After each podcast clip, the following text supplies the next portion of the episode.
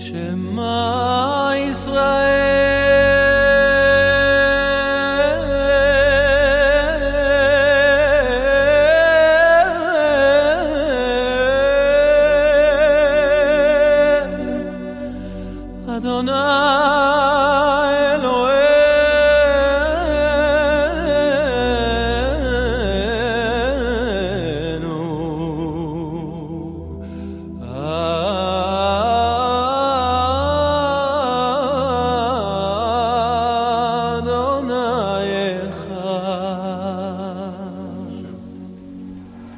Шем Кевод, Малхутова Лулам Баец. Слушай, Израиль, Господь Бог наш, Господь один. Благословенное славное имя Царствия во веки. Амен. Амен. Амен. Шаббат шалом, учитель Александр. Шаббат шалом. Шаббат шалом, наши дорогие радиослушатели и телезрители. Добро пожаловать на Брит Хадаша с доктором Александром Болотниковым и с вашим покорным слугой, с Андреем Некрасовым. Напомню, что нас можно слушать, нас можно смотреть. Слушать нас можно в Европе на радиоцентр на частоте 1602 ЭМ. Это в Европе, в Латвии, Литве, Эстонии, в некоторых частях России, Украины, Белоруссии, в Польше, Финляндии и Швеции. Наш сигнал доступен, особенно в темное время суток. Ну и, конечно, в новом свете, сразу на двух частотах, вы тоже можете нас слушать и наслаждаться сигналом нашей станции. Ну и к тому же, дорогие друзья, пожалуйста, подключайтесь Facebook Live и канал YouTube. Facebook Live — это Slavic Family, а канал YouTube — это и канал доктора Александра Болотникова, также это канал Slavic Family, и еще вы наверняка можете нас увидеть и в телеграм-канале доктора Александра Болотникова. Пожалуйста, есть специальный телеграм-канал, если вдруг вы еще не подписались, найдите, вы можете его найти очень-очень просто. Александр Болотников, вы можете найти этот канал очень-очень просто. Ну и к тому же через Spotify вы также можете слушать нас в виде подкастов и также в виде подкастов на других платформах. К сожалению, Spotify сейчас работает не везде, но мы нашли другие платформы, которые тоже помогают нам доставлять наш контент, наши программы э, в те страны, где, к сожалению, Spotify не работает. Доктор Александр Болотников, скажите, пожалуйста, э, как вообще ваше настроение? Я так понимаю, что прекрасное настроение. Да, э, настроение у меня прекрасное.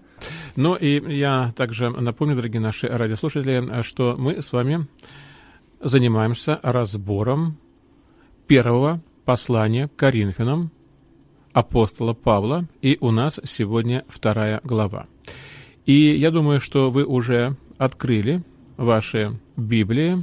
Я думаю, что у вас есть такая уникальная возможность это сделать быстро, потому что многие уже Библии не читают по страничкам, а листают а, А, с помощью рук, вот смахиванием. Вот, вот, вот, смахиванием. Смахиванием самый распространенный э, сегодня мем – это высказывание «Моя Библия разрядилась». Да, Но с кстати. другой стороны, я тебе скажу, в 2007 году вышел первый iPad, и я его оценил по достоинству. Потому что раньше что происходило? Я проповедовать по-английски начал еще в 2002 году. И мне приходилось с собой носить на кафедру две Библии. Потому что в русской Библии синодальной, она же большинство разные размеры, но расположение текста одинаковое. Да. А я с раннего моего, моих шагов в христианстве, и как читал Библию, я запомнил расположение, много по расположению текста. И бывает так, значит, я раз знаю расположение, ну, где-то заложил закладку, но если вдруг мне приходит мысль, и надо какой-то текст употребить, я его в английской не мог сразу найти. Я должен был сначала увидеть его в русской Библии, О. и только потом листать английскую Да, это очень Библию. непросто, очень неудобно. А когда мне приходилось проповедовать в Германии, это вообще было тяжело, потому что мне приходилось делать слайды, и на каждый слайд параллельно русский текст, параллельно немецкий текст. iPad решил все проблемы. Вышла программа, И теперь уже я очень редко открываю э, шитую страничную Библию, потому что здесь у меня под рукой аж 25 переводов в одной Да, вот прекрасно. Аналогично. У меня здесь тоже только не 25, а, наверное, даже еще больше. Ну, да. Правда, я не знаю, зачем мне все остальные нужны. Нет, ну, я... Нет, я ну- все время, я, допустим, как прелесть. Я, например, даже когда проповедую с кафедры, и вдруг мне пришла мысль, а посмотреть этот текст в переводе Кулакова. Так я же могу открыть и Точно. сразу же прочитать или в переводе Кулакова, или в переводе РБО, или сказать... Или прямо на греческом языке, который мы Ну, с вами оба изучали. тоже есть. Хотя, конечно, непосредственно работать и с греческим и еврейским текстом я с помощью другой, более э, такой Да. серьезной программы, ее делал мой когда-то профессор. Мгм. Э, это Accordance, Отлично. потому что в ее А! базе... Что? Александр Владимирович, я вообще, честно говоря, вот сколько вас знаю и впервые слышу, что, оказывается, аккордно сделал ваш профессор. Да, это был профессор... Невероятно. Это Впервые был- слышу. Это был профессор Стивен Кофман. Он Я с вами сделал- дружу, учитель. Он не сделал аккорданс, тут нужно понимать. Он сделал модуль, базу данных, которая называется Грамкорд. Уже потом фирма Accordance взяла эту базу За основу, данных за основу. за основу и создала программную оболочку. Чудненько, чудненько. Ну что, дорогие друзья, теперь я могу вам сказать, что не перелистните, как страничку, да, а смахните ее. Перекрутите. Перекрутите. Итак, мы находимся в а, второй главе первого послания Коринфянам апостола Павла. Давайте мы прочитаем. Четвертый стих. Очень интересный стих. Я думаю, что он напомнит вам о том, чем мы занимались в предыдущие две серии. Итак, э, и слово мое, и проповедь моя не в убедительных словах человеческой мудрости, но в явлении духа и силы. Дорогие наши радиослушатели и телезрители, я напомню вам, что в прошлой программе мы как раз рассуждали с Александром Владимировичем о мудрости, о мудрости человеческой, о мудрости Божией. Да, вот Помните, хахма слово? момент. Да, да. Да, а здесь Разница появляется... между- разница Да. между хахмой Да, и Софией. да. Вот помните, вот мы об этом говорили. Да, да. И вот здесь человеческая мудрость это как раз София и философия. Да, спасибо, что вы сказали. Вот видите, София и философия, вот мы здесь разбираем. Но здесь вот как раз очень плавненько, видите, как хорошо, вот мы закончили разбирать мудрость Софии, философию и хахму, а тут появляется явление духа и силы. Давайте с этого начнем, учитель. Мы сразу, тут много непонятного. Так, э, значит, все-таки не в убедительных словах человеческой мудрости, но в явлении духа и силы. Это как? А это очень важный момент. А, дело в том, что у нас здесь противоставление э, мудрости человеческой. Мы говорили, мудрость человеческая – это когда человек своими рассуждениями логическими пытается познать мир. Э, вообще, э, человеч... без логики мы жить не можем. То есть сказать так, давайте мы это все выкинем, тут это очень э, важный такой момент, потому что сегодня христианство, оно делится, ну я бы так сказал, на две разные фракции. Первая фракция – это вот люди, которые говорят, мы хотим быть э, разумными, мы хотим понимать Слово Божье, а Слово Божье вот, без философии понять невозможно. Серьезно? А у меня, я эту науку очень быстро постиг, вот этот момент, потому что, я скажу прямо, Мгм. я никогда не отличался особой э, таким Мгм. Пониманием православия. Это мне, еврею, было очень далеко все это, а, значит, э, вся эта храмовость, э, все заходишь в этот храм, там, понимаете, полутемное помещение, Точно, точно, дорогой учитель, вы знаете, недавно рассматривая внимательно, как идет служение в православной церкви, и зная уже то, что мы с вами проходили, когда изучали Тору, то я обнаружил, что там что-то очень знакомое. Да, да, да, да, да, знакомость, потому что там как раз храмовость.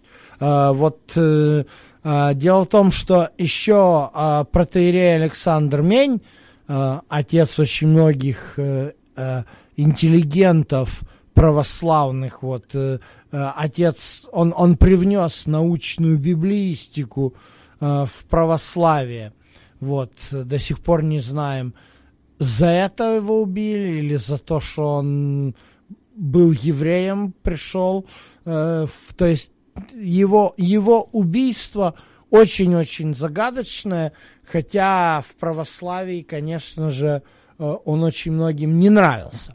А, вот. Но суть заключается вот в чем. Действительно, он э, был очень последовательный защитник устоев православия. И там как раз он э, аргументировал свою позицию тем, что вот посмотрите, как это как Иерусалимский храм. Вот мы сделали, чтобы был храм. Но это исключительно, как говорится, поверхностный подход – Потому что если действительно разбираться, то в первую очередь э, это никаким образом не схоже и никаким образом не связано вот само православное вот э, служение, помещение, оно никаким образом не похоже на Иерусалимский храм. Прежде всего, почему? Потому что православные соборы как и католические, но православные в особенности, они являются некрополями. Да, мы об этом говорили. Мы да, этом да, говорили. То есть И, мы... но интересно, на что я обратил внимание в последний раз, когда я наблюдал, одежда. Одежда, вот ну, как, как раз типа Аарона, да, как да, Аарона да, священника, да. одежда, конечно, ну, шикарная. да, то есть есть много схожего, но есть, э, но это карикатурная схожесть, я бы так сказал, потому что, по сути говоря, вот присутствие мертвого тела в том, что они называют храмом, это все сводит на нет все эти аргументы. А, но суть здесь вот в чем. А, я, когда на это смотрел в свои ранние годы, мне это все казалось таким языческим, непонятным, там иконы и все такое. Я думал, а что там даже на это смотреть? У меня были друзья, вот э, я много о них рассказывал, э, как я с ними познакомился. Многие из них были пятидесятниками, э, парочка человек была из них баптистами, это был мой круг студенческих друзей, благодаря которым я уверовал в Иисуса как в Мессию, будучи евреем. Вот. И так получилось, что мы оказались разбросаны во время летних каникул. Каждый поехал домой. И когда я после полутора месяцев э, или даже двух месяцев, когда я их не видел, я с ними встретился, я увидел страшные перемены. Они все из баптистских и пятидесятнических церквей воцерковились в православие и раскаялись официально, что вот э, ересь такая была, и они стали православными. И начали со мной спорить. И я понял, что это очень серьезная теология. Это была очень серьезная теология. Но что самое интересное, эта теология была основана как раз на философии. У меня был еще один очень близкий друг, э, сын проповедника внук проповедника, и он стал православным. И когда он, мы с ним спорили на эту тему, у него постоянно была такая присказка. Ну почему ты Писание доказываешь только Писанием? А я говорю, а как по-другому доказывать? Он говорит, ты не можешь понять ни одного слова в священном писании без знания основ философии. Учитель, но некоторые вещи мы тоже не можем понять в посланиях апостола Павла без знания Талмуда.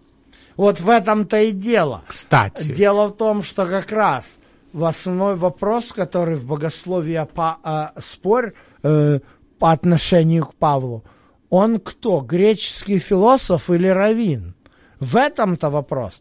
Поэтому вот православно-католическая школа, которая очень популярна в христианстве и доминировала в христианстве по отношению к ну, школа подходы э, к истолкованию Павла, они как раз воспринимались на том, что Павел это вот такой греческий философ. Тогда же, как только последние несколько десятилетий э, в среде ученых э, Оксфорда, Кембриджа и вот, пожалуй, одним из э, ведущих богословов, который очень сильно эту мысль, э, как бы вот называется, новая перспектива на послание Павла, вот, э, это э, Норман Томас Райт. Вот, он написал очень много книг, и его книги переведены на русский язык. Так вот, Райт, ликанский богослов, он очень конкретно показывает, что нет, мы не можем использовать философию для понимания Павла. И вот здесь очень важно видеть, что первая Коринфянам, вторая глава очень конкретно показывает, и первая, и вторая глава очень конкретно показывает, что Павел крайне отрицательно относится к философии, и здесь он противопоставляет мудрость человеческую, то есть человеческой логикой попытка познать мир, явлению силы и духа. И вот мы поговорили об одной крайности, а тут другая крайность. Я же недаром взял моих дорогих, любимых друзей, которые были пятидесятниками, когда я пришел ко Христу – а стали православными. Потому что вот это две противоположности, да, мы по, про, про православие... Вы не поверите, мои друзья тоже стали православными, многие, но только не из пятидесятников тогда, а из баптистов ну, в да, свое время. Это тоже. Удивительно.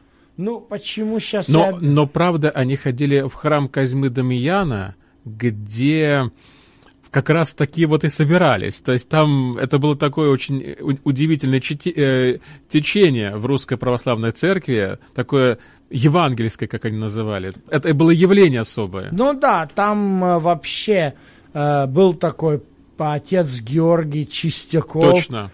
Он неоднократно приезжал, например, в Заокскую духовную академию. Он был э, одним из соучредителей э, Российского библейского общества – то есть он был, ну, не такой, он, он очень был нетрадиционным да. православным, он был таким московским интеллигентом.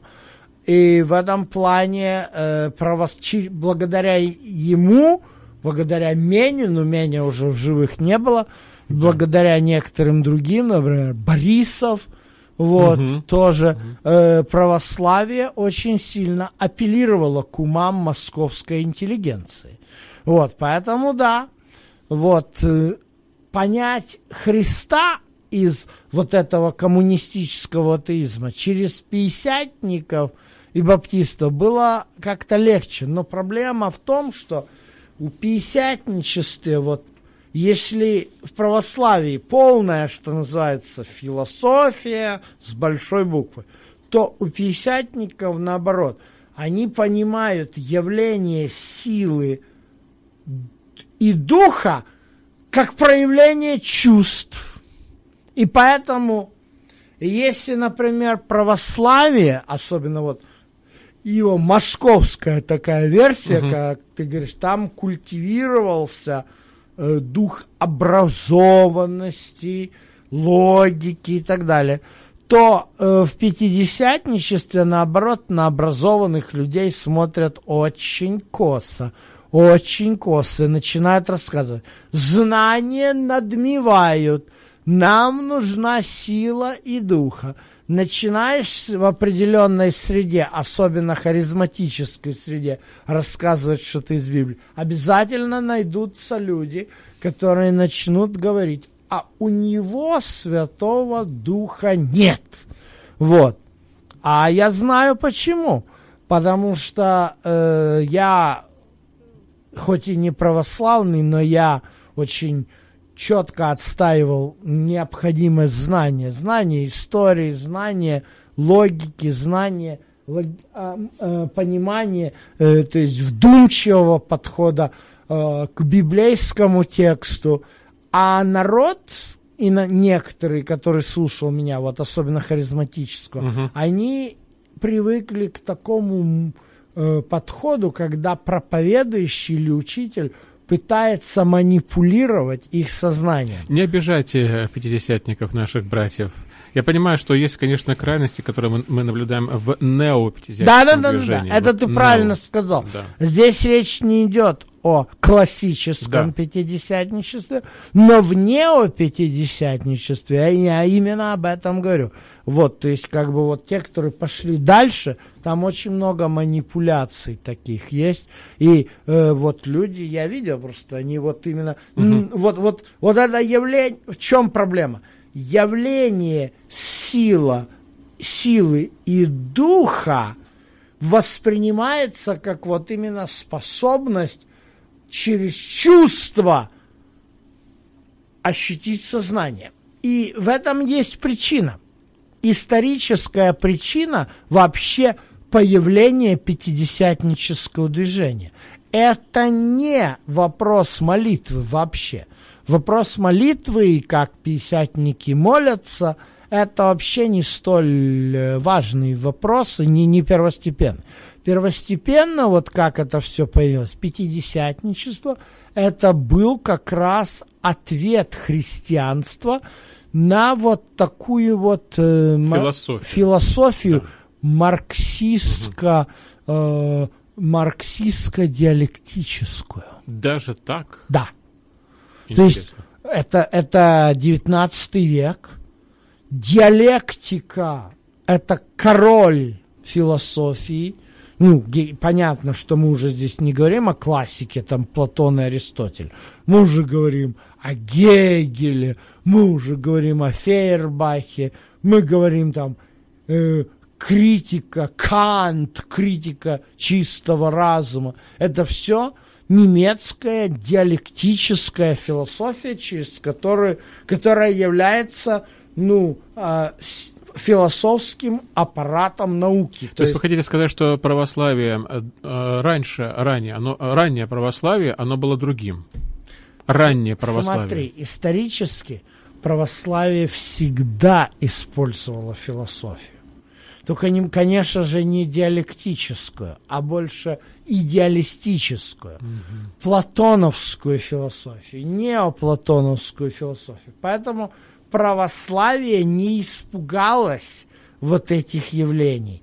А протестантизм, который был основан исключительно на чтении новозаветных текстов, он не смог устоять. Я специально говорю на новозаветном, потому что соло-скриптура, когда мы начинаем видеть всю Библию, и вот здесь мы сейчас увидим, что Павел подразумевает под явлением Духа.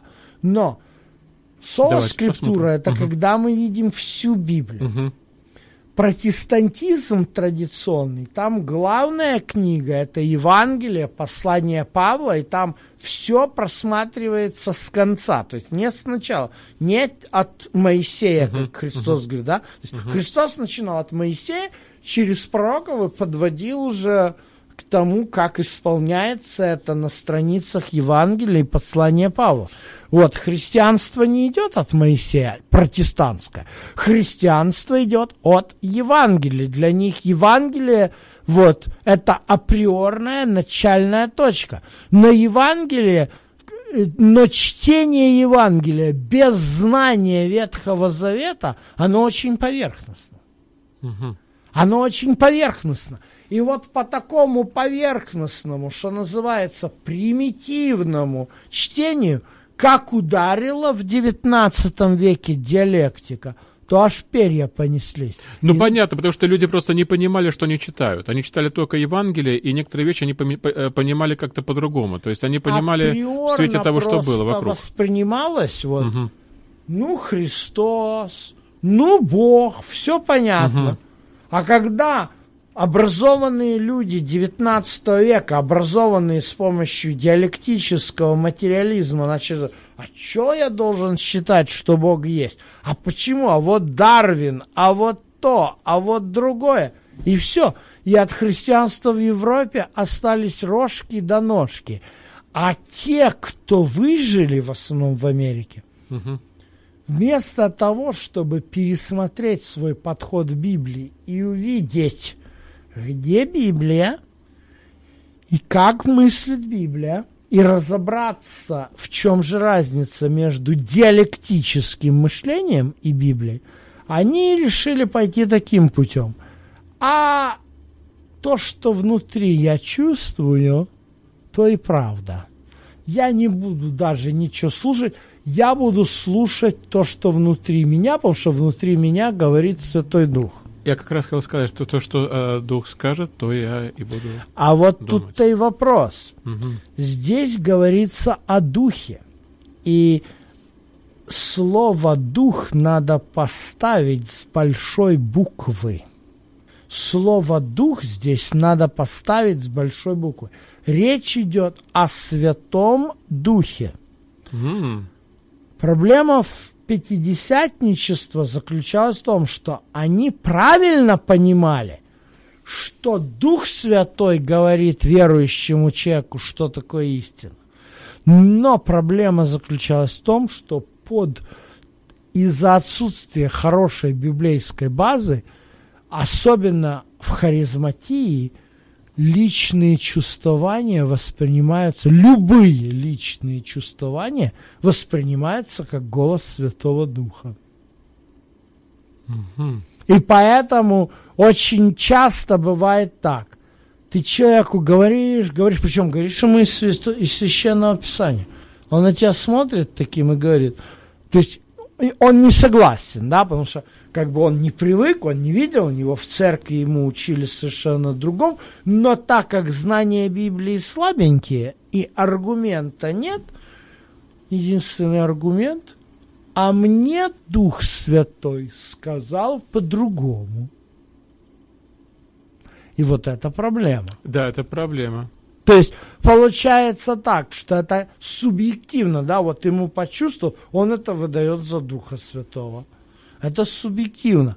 То есть, но Павел, говоря о Духе и силе, не говорит о субъективных внутренних чувствованиях. Павел говорит что-то другое, вот если посмотреть дальше на текст. Пятый. Давайте посмотрим. Наша вера, чтобы наша вера утверждалась не на мудрости человеческой, да, не на философии, но на силе Божьей. Мудрость же мы проповедуем между совершенными. Но мудрость не века сего, не властей века сего преподает. То есть мудрость есть, но она не человеческая, не философская, а какая? Мы проповедуем Премудрость. премудрость Божью, то есть не Софию, а Хахму, премудрость Божью, тайную, сокровенную, которую предназначил Бог прежде веков к славе нашей. И вот здесь очень важно видеть, что такое премудрость Божья. Мгм. А потом я вас спрошу, что такое тайное. Потому что тоже очень важно и не, не, не очень понятно, что значит тайна. Итак, премудрость Божия. Что такое премудрость Божья, учитель? Две, два текста. Первый текст. Притчи 1.7. Начало мудрости – Страх страх Господень. Господень. Я даже наизусть знаю это. То есть Мгм. страх Господень – это не то, что человек просто боится. Да, это не то, что там человек сидит, а вокруг э, взрываются снаряды. Естественно, человек боится за свою жизнь. Страх Господень – этот страх, когда человек боится за свою жизнь, это пахад на иврите. А страх Господень – это ярат. Э, например, про Йова говорится, что он был боящимся Бога. Мгм. Ну, если мы посмотрим на то, что Йов говорил о Боге, Мгм. Так не говорит человек, который боится там наказания. Он не боялся наказания Божьего, но он боялся Бога. Бояться Бога – это в данном случае преклоняться пред Его авторитетом. Мгм. Не бояться, что Он накажет, убьет. Вот, то есть это начало мудрости. Еще один интересный момент. Давайте посмотрим. Псалом 110, стих 10. Интересно, что там? Начало мудрости Ага, страх Господень. ага. И дальше объясняется. Разум верный у всех, исполняющих заповеди его. Заповеди его.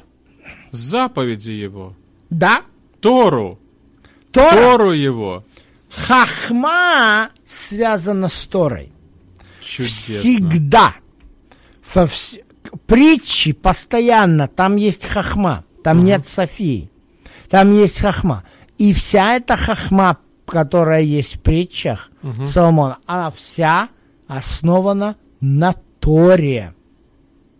Вот, поэтому, возвращаясь к второй главе первого послания к Коринфянам, мы проповедуем хахму, то есть Писание, Мгм. мудрость, тайную, сокровенную, которую предназначил Бог прежде веков к славе нашей. Вот эта мудрость, которую Бог предназначил прежде веков.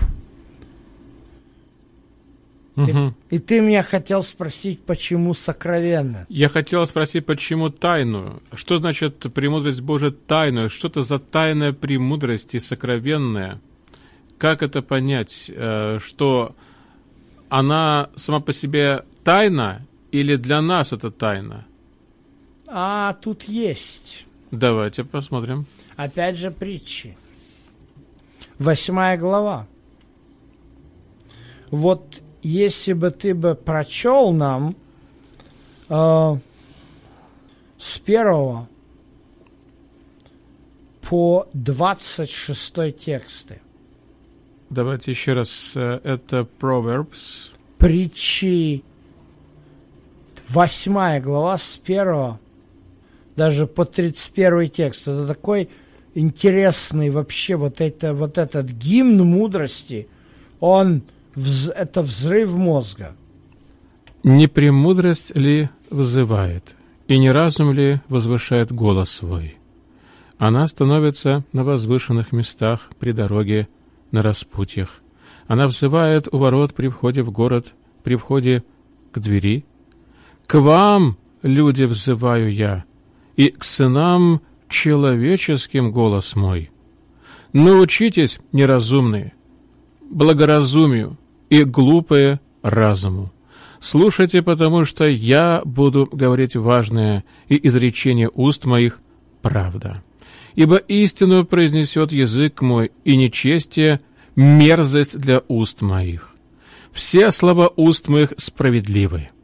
Нет в них коварства и лукавства. Все они ясны для разумного и справедливы для приобретших знания. Примите учение мое, а не серебро. Лучше знание, нежели отборное золото, потому что мудрость лучше жемчуга, и ничто из желаемого не сравнится с нею. И я при мудрости обитаю с разумом и ищу рассудительного знания.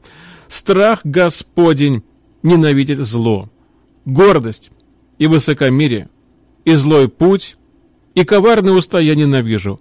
У меня совет и правда, я разум, у меня сила. Мною цари царствуют и повелители узаконяют правду.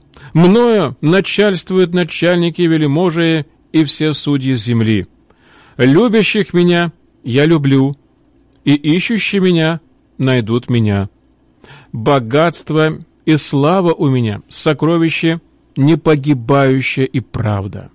Плоды мои лучше золота, и золота самого чистого, и польза от меня больше, нежели от отборного серебра.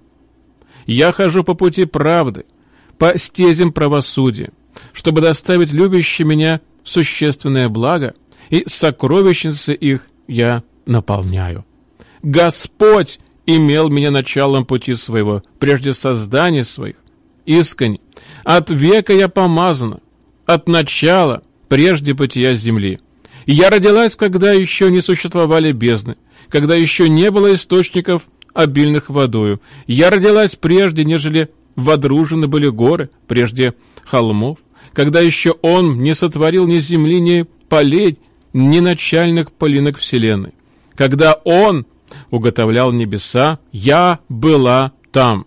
Когда Он проводил круговую черту по лицу бездны, когда утверждал вверху облака, когда укреплял источники бездны, когда давал морю устав, чтобы воды не переступали пределов его, когда полагал основание земли, тогда я была при нем художницей и была радостью всякий день, веселясь пред лицом его все время, веселясь на земном кругу его, и радость моя была сынами человеческими.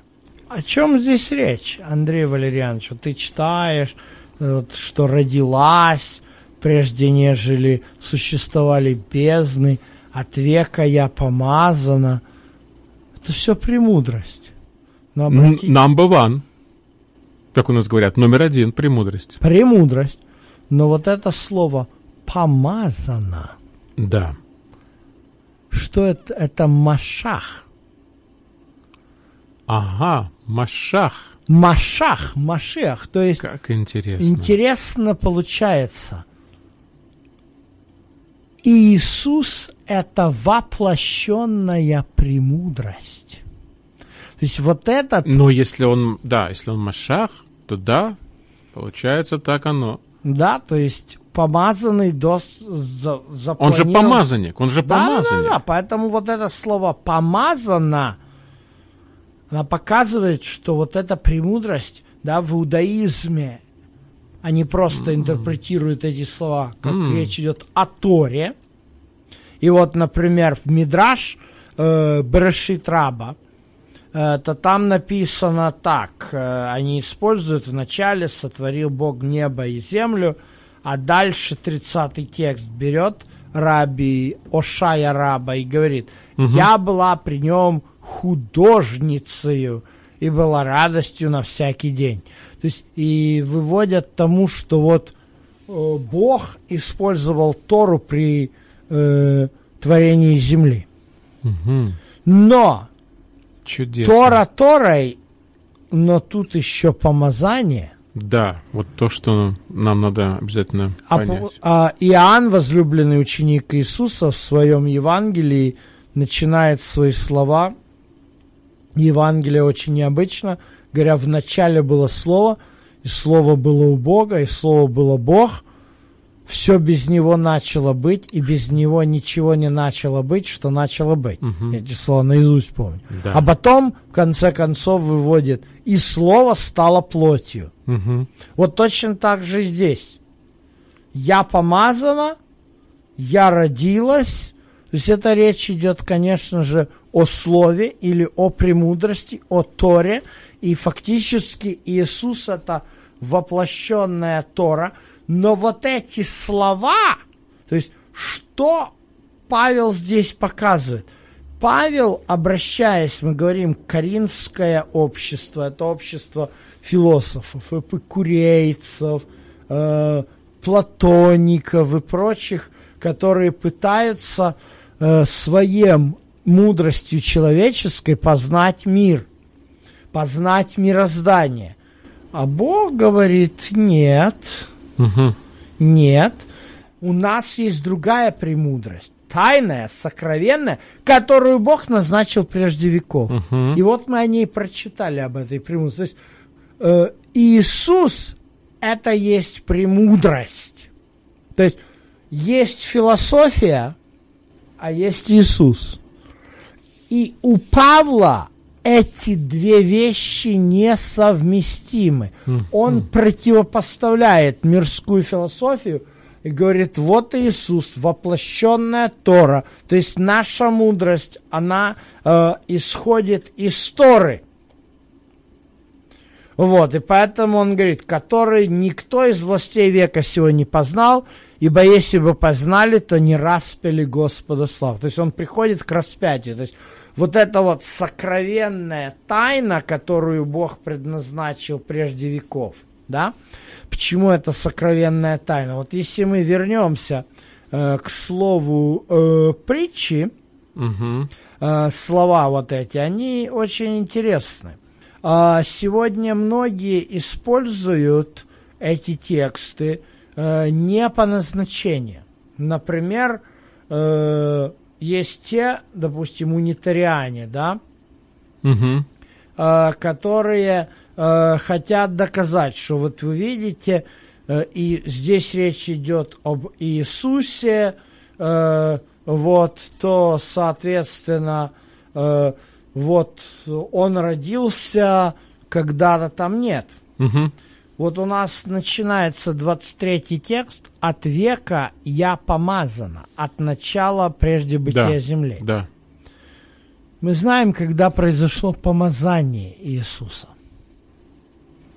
При начале его служения. Дух Святой на него сошел в виде гос- голубя. Мгм. Голуби, да. А Исаия, 61 глава, на этот, это исполнило Ис- пророчество Исаии, 61 глава. «Дух Божий Господа Бога на мне, и Он помазал меня». То есть Дух Святой сходит в виде голубя, помазывает Иисуса, и это На исполняет служение. вот это пророчество. Так? То есть это не прежде бытия земли.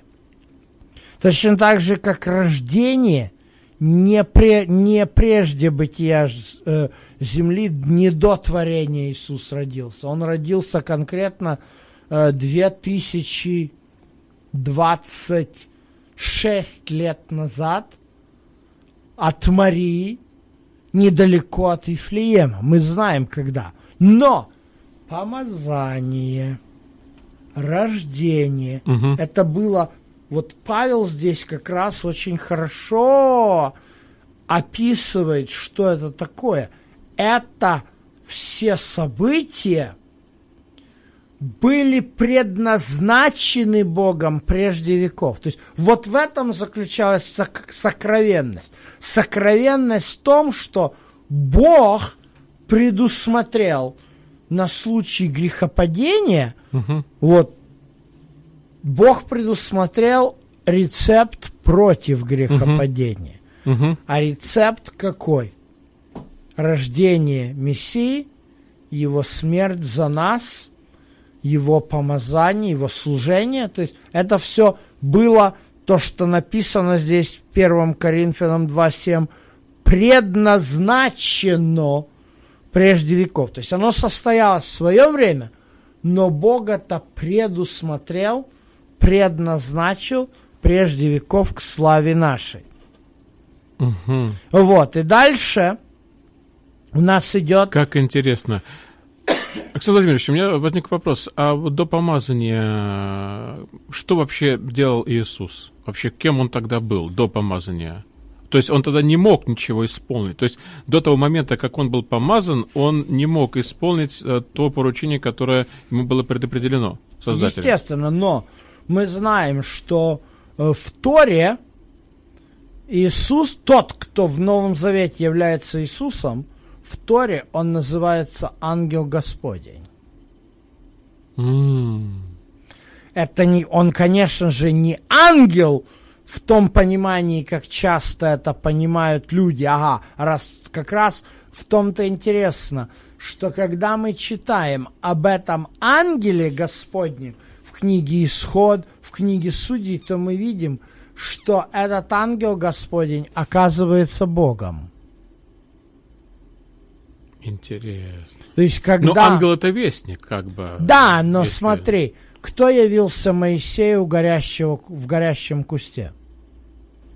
Ну да, мы с вами это проходили. Это создатель. Да, в То есть ангеле. написано А, ангел. сначала ангел Господень, Да. а потом Моисей подходит, а этот ангел ему говорит, Да. я Бог Авраама, Исаака и Ангел Якова. говорит. Помните, мы это разбирали? Я, это у Дубрау Мавре. Как это же эта глава была? э, Да, недельная? это явилась, 18 глава, явилась ему три мужа. Мгм. То есть Без Бог да. является в виде ангела, в виде человека. То есть Бог является. Да, мы еще икону Рублева вспомнили даже. Да, да, да, да, да. Но интересно, что угу. как раз вот Бог является в виде человека Аврааму, является Гедеону, угу. является Моисею, является Маною, но это не воплощение, это исключительно явление Бога в виде человека.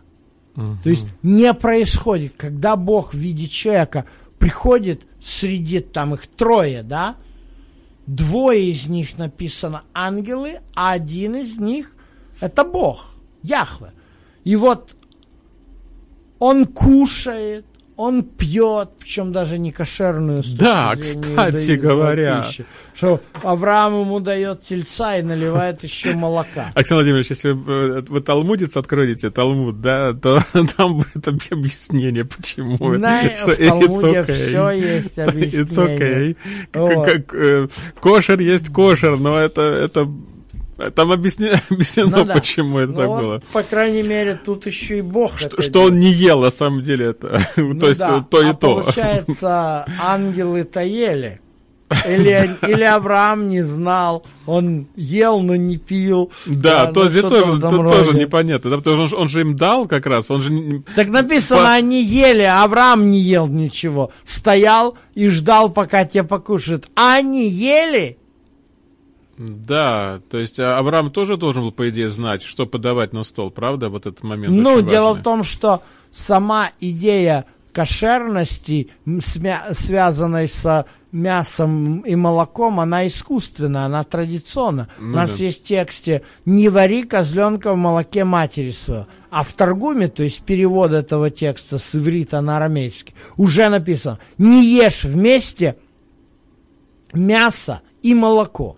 А, то есть но, вот оттуда идет эта традиция, где-то со второго века до нашей. Но многие раввины уверены, что э, перевод Торгум, он, он, он очень важный. Ну, вот очень вообще, точный, типа, устная что... Тора, угу. с точки зрения ортодоксальных э, э, раввинов, угу. это была дана Моисею прямо на Синае. То есть угу. не только запрет кушать, не угу. кушать вместе мясо и молоко. Но и парики, которые на хасидских женщинах, тоже Моисей на Синае заповедовал. Все кто женщины... Знает, кто знает. Да-да-да, брить кто... должны волосы перед замужеством брить. и одевать да. на себя парик.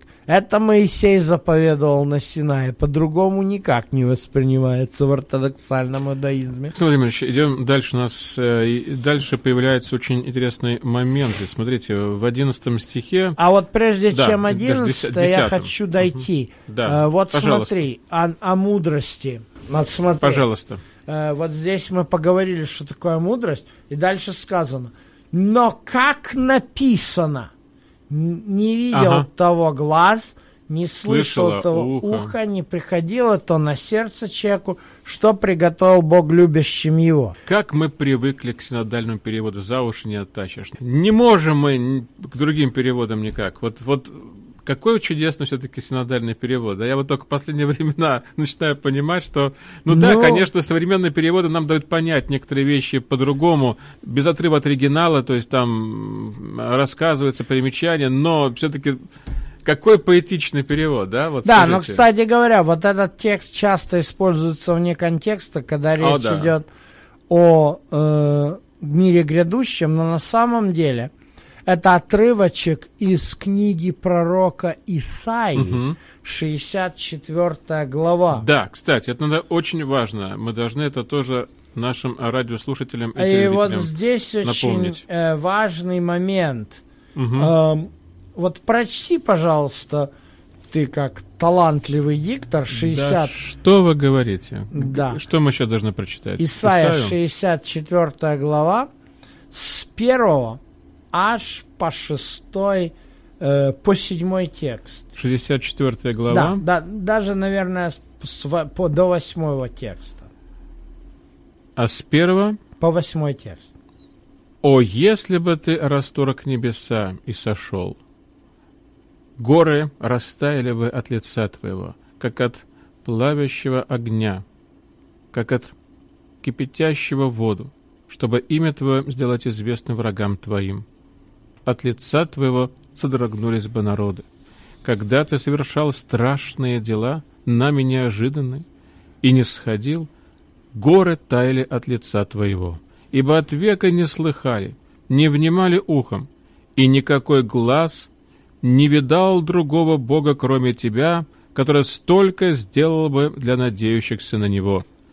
Ты милостиво встречал радующегося и делающего правду, поминающего тебя на путях твоих, и вот ты прогневался, потому что мы издавна грешили.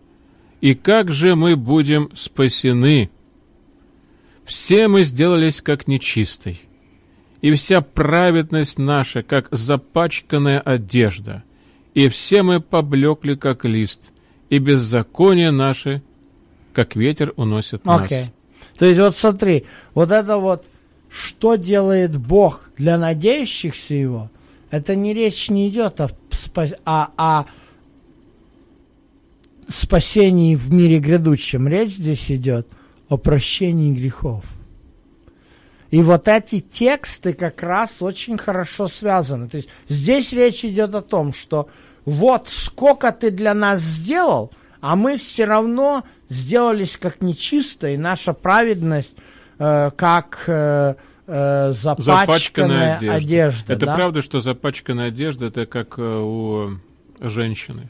Да, Это я, это таки, имеется? я так и ожидал, что ты задашь мне... э, Такой пикантный вопрос. Ну понятно. Да. Ну, ну, а, я просто а вот смотри, вспоминаю наши занятия в университете. ну, естественно, э, вот, э, значит, Как грязная ноги одежда. мы сделались как нечистый. Таме, Таме, таме, таме, да, я Да, таме. точно, я вспомнил. Это вот женщина, Все это, это И называется дальше женщина, да. к бегед и дим, да, то есть как тряпки Да, э, менструальные, извините за... да. Но таме называется женщина, которая находится в состоянии Ну, не, естественно. не да. Ну, там и есть идим, то есть не да. Идим. Не да, то есть, yes. то есть вот Бог вытаскивает нас из нечистоты. Вот это, что сделано. И вот опять же, теперь мы видим, что Павел использует очень правильно этот текст. Да? То есть тайна сокровенная – это мудрость, премудрость воплощенная, которая, э, то есть здесь у нас восьмая глава книги притчи показывает нам та премудрость, да, то есть он использует образ Мессии как премудрости э, из э, эм, притчи восьмая глава, и вот эта ему премудрость, э, она нас очищает от грехов. И вот к чему приходит Павел, откуда он это знает. Но Бог открыл это Духом Своим. А ибо Дух все проницает и глубины Божьи. То есть вот это очень важный момент. Если мы посмотрим с высоты птичьего полета на с высоты башни такой, да, на тот отрывочек, который мы сегодня изучаем, э, то фактически с четвертого по десятый тексты у нас логика такая. Наша проповедь не исходит из человеческой философии. То есть не исходит из размышлений логических, а то, что мы знаем о плане спасения, нам открыто. То есть фактически вот э, когда мы изучаем этот вопрос теологии, у нас есть два английских слова reason и revelation, и они противопоставляются. Reason это как раз разум и логика. Мгм. Revelation – это то, что открыто. То есть способ познания мира, Мгм. который, который Павел пропагандирует, это не то, что делают философы. Философы познают мир через философские рассуждения, через мудрость человеческую. А Павел говорит, что мудрость, которая есть у нас, открыта нам Духом Святым. Поэтому вот это явление силы и духа – это не проявление внутреннего чувствования. И чем бурнее человек в молитвенной жизни проявит свои внутренние чувства, тем больше все будут думать, что у него Дух Святой есть. Это неправильно. А вот то, что реально, это когда Дух Святой открывает нам Христа через Писание. Чудесно. Мы идем дальше. Десятый стих. «А нам Бог открыл это Духом Своим, ибо Дух все проницает и глубины Божьей, ибо кто из человеков знает, что в человеке, кроме Духа человеческого, живущего в нем, так и Божьего никто не знает, кроме Духа Божьего». То есть мы здесь видим, что Дух уже здесь с большой буквы написан в правильно. переводе. То есть Дух человеческий от... вот здесь, это вот то, что, то, о чем мы здесь говорим. Дух человеческий – это наше сознание. Обратите внимание, в одиннадцатом тексте это очень важно. Угу. Потому что часто люди приходят и говорят, душа – это сознание. Нет, душа – это кровь. А вот сознание наше – это дух человеческий. Библии. Вот. И фактически но наше сознание нам ничего не дает, если им не управляет Дух Божий. То есть нашим духом должен управлять Дух Божий. Поэтому в 12 тексте написано, мы приняли не духа мира сего, а духа от Бога, угу. чтобы знать нам дарованное нам от Бога. То есть да. вот здесь это очень важно. Э, Например, когда мы читаем первое послание Петра, вернее, второе Петра 1.21, то у нас, например, очень четко объясняется, что значит быть движимый Духом Божьим. 21 э, стих. «Ибо никогда пророчество не было произносимо по воле человеческой, но изрекали его Божьи святые человеки, будучи движимыми Духом Святым. Угу. То есть вот это очень важный момент. То, что идет от Духа, это записано нам в Священном Писании. Все Писание Бога духновенно. Вот именно на основании Писания мы знаем, это от Духа Божьего или это просто человеческие внутренние чувствования. Писание является мерилом для нас. И вот мы подходим к названию нашей сегодняшней программы. Душевный человек. Дальше мы читаем с 14 стиха. Душевный человек не принимает того, что от Духа Божия, потому что он почитает это и не может разуметь, потому что о сем надобно судить духовно. Но духовный судит о всем, а о нем судить никто не может, ибо кто познал ум Господень, чтобы не мог судить его? А мы имеем ум Христов. Вот мы с вами подошли к тому, что же все-таки означает душевный человек и духовный. Вот давайте вот это мы под конец таки а вот как раз разберем.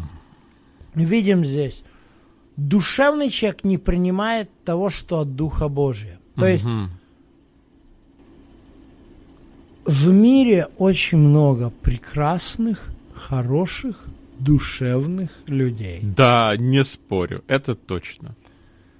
Кстати, Они... не обязательно верующих. Так вот в том-то и дело. Душевные люди. То есть это люди, которые очень хорошие. Да, правда. Ты себе не представляешь. Вот если мы говорим, да, о том, что происходит сегодня, сколько сегодня в Портленде мы встречаем душевных людей разных политических взглядов, с разной сексуальной ориентацией, которые, ну... Так модно. Да. Это мода. Надо прекрасные душевные люди. Вот э, горе человеческое, оно находит таких людей. Угу горе человеческое, оно находит таких людей. Вот эти люди откликаются на горе, которое сегодня есть.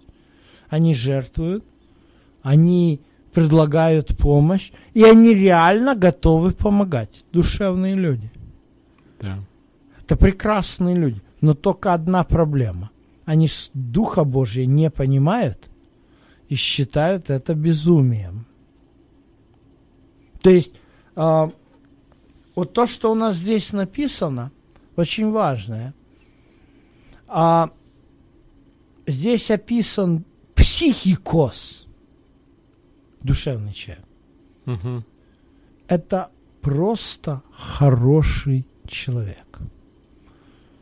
У него, то есть, почему используется понятие психикос? Ну, опять же, здесь немножечко такие вот терминология, что мы воспринимаем психика как сознание, но это неправильно, поэтому я здесь сказал, в Библии у Павла очень четко вот здесь в первом послании к Коринфянам, дух человека, кто из человека знает, что в человеке, кроме духа человеческого, живущего в нем, одиннадцатый текст. То есть здесь сознание – это дух человеческий, Мгм. да? Кто знает, что в человеке? Наше сознание. И это Павел называет духом человеческим. Но когда речь идет о душевном человеке, опять же, Левит э, 17 глава, 14 текст, ибо душа, тело, кровь его. Угу. То есть, что такое душевный человек? Плоть и кровь. Это может быть прекрасный человек, но это плоть и кровь. Плоть и кровь в другом месте написано, Царствие Божьего не наследует. Угу. Плоть и кровь не в состоянии понять, что от Духа Божьего, что от Духа Божьего. То, что мы читаем в Писании. И он почитает этим безумием. Вот он прекрасный человек, свою кровь отдаст за то, чтобы спасти кому-то жизнь. Прекрасный человек. Но если он только душевный, если он плоть и кровь, ему откроешь там, Бог сотворил мир за шесть дней, он скажет, это безумие. Ему откроешь, что Христос умер и воскрес, он скажет, это безумие. Почему? Потому что о всем надо судить духовно. Вот. Интересно, что заканчивается эта глава у нас очень интересно. Кто познал ум Господень, чтобы мог судить его? Да? То есть в чем проблема? Мы знаем о себе нашим духом человеческим. Это наше сознание. Сознание Бога мы познать не можем. Но зато, если мы люди духовные, Христос даст нам свой ум. Поэтому и Павел заканчивает. Почему мы не проповедуем методами философии? Да потому что мы имеем ум Христов.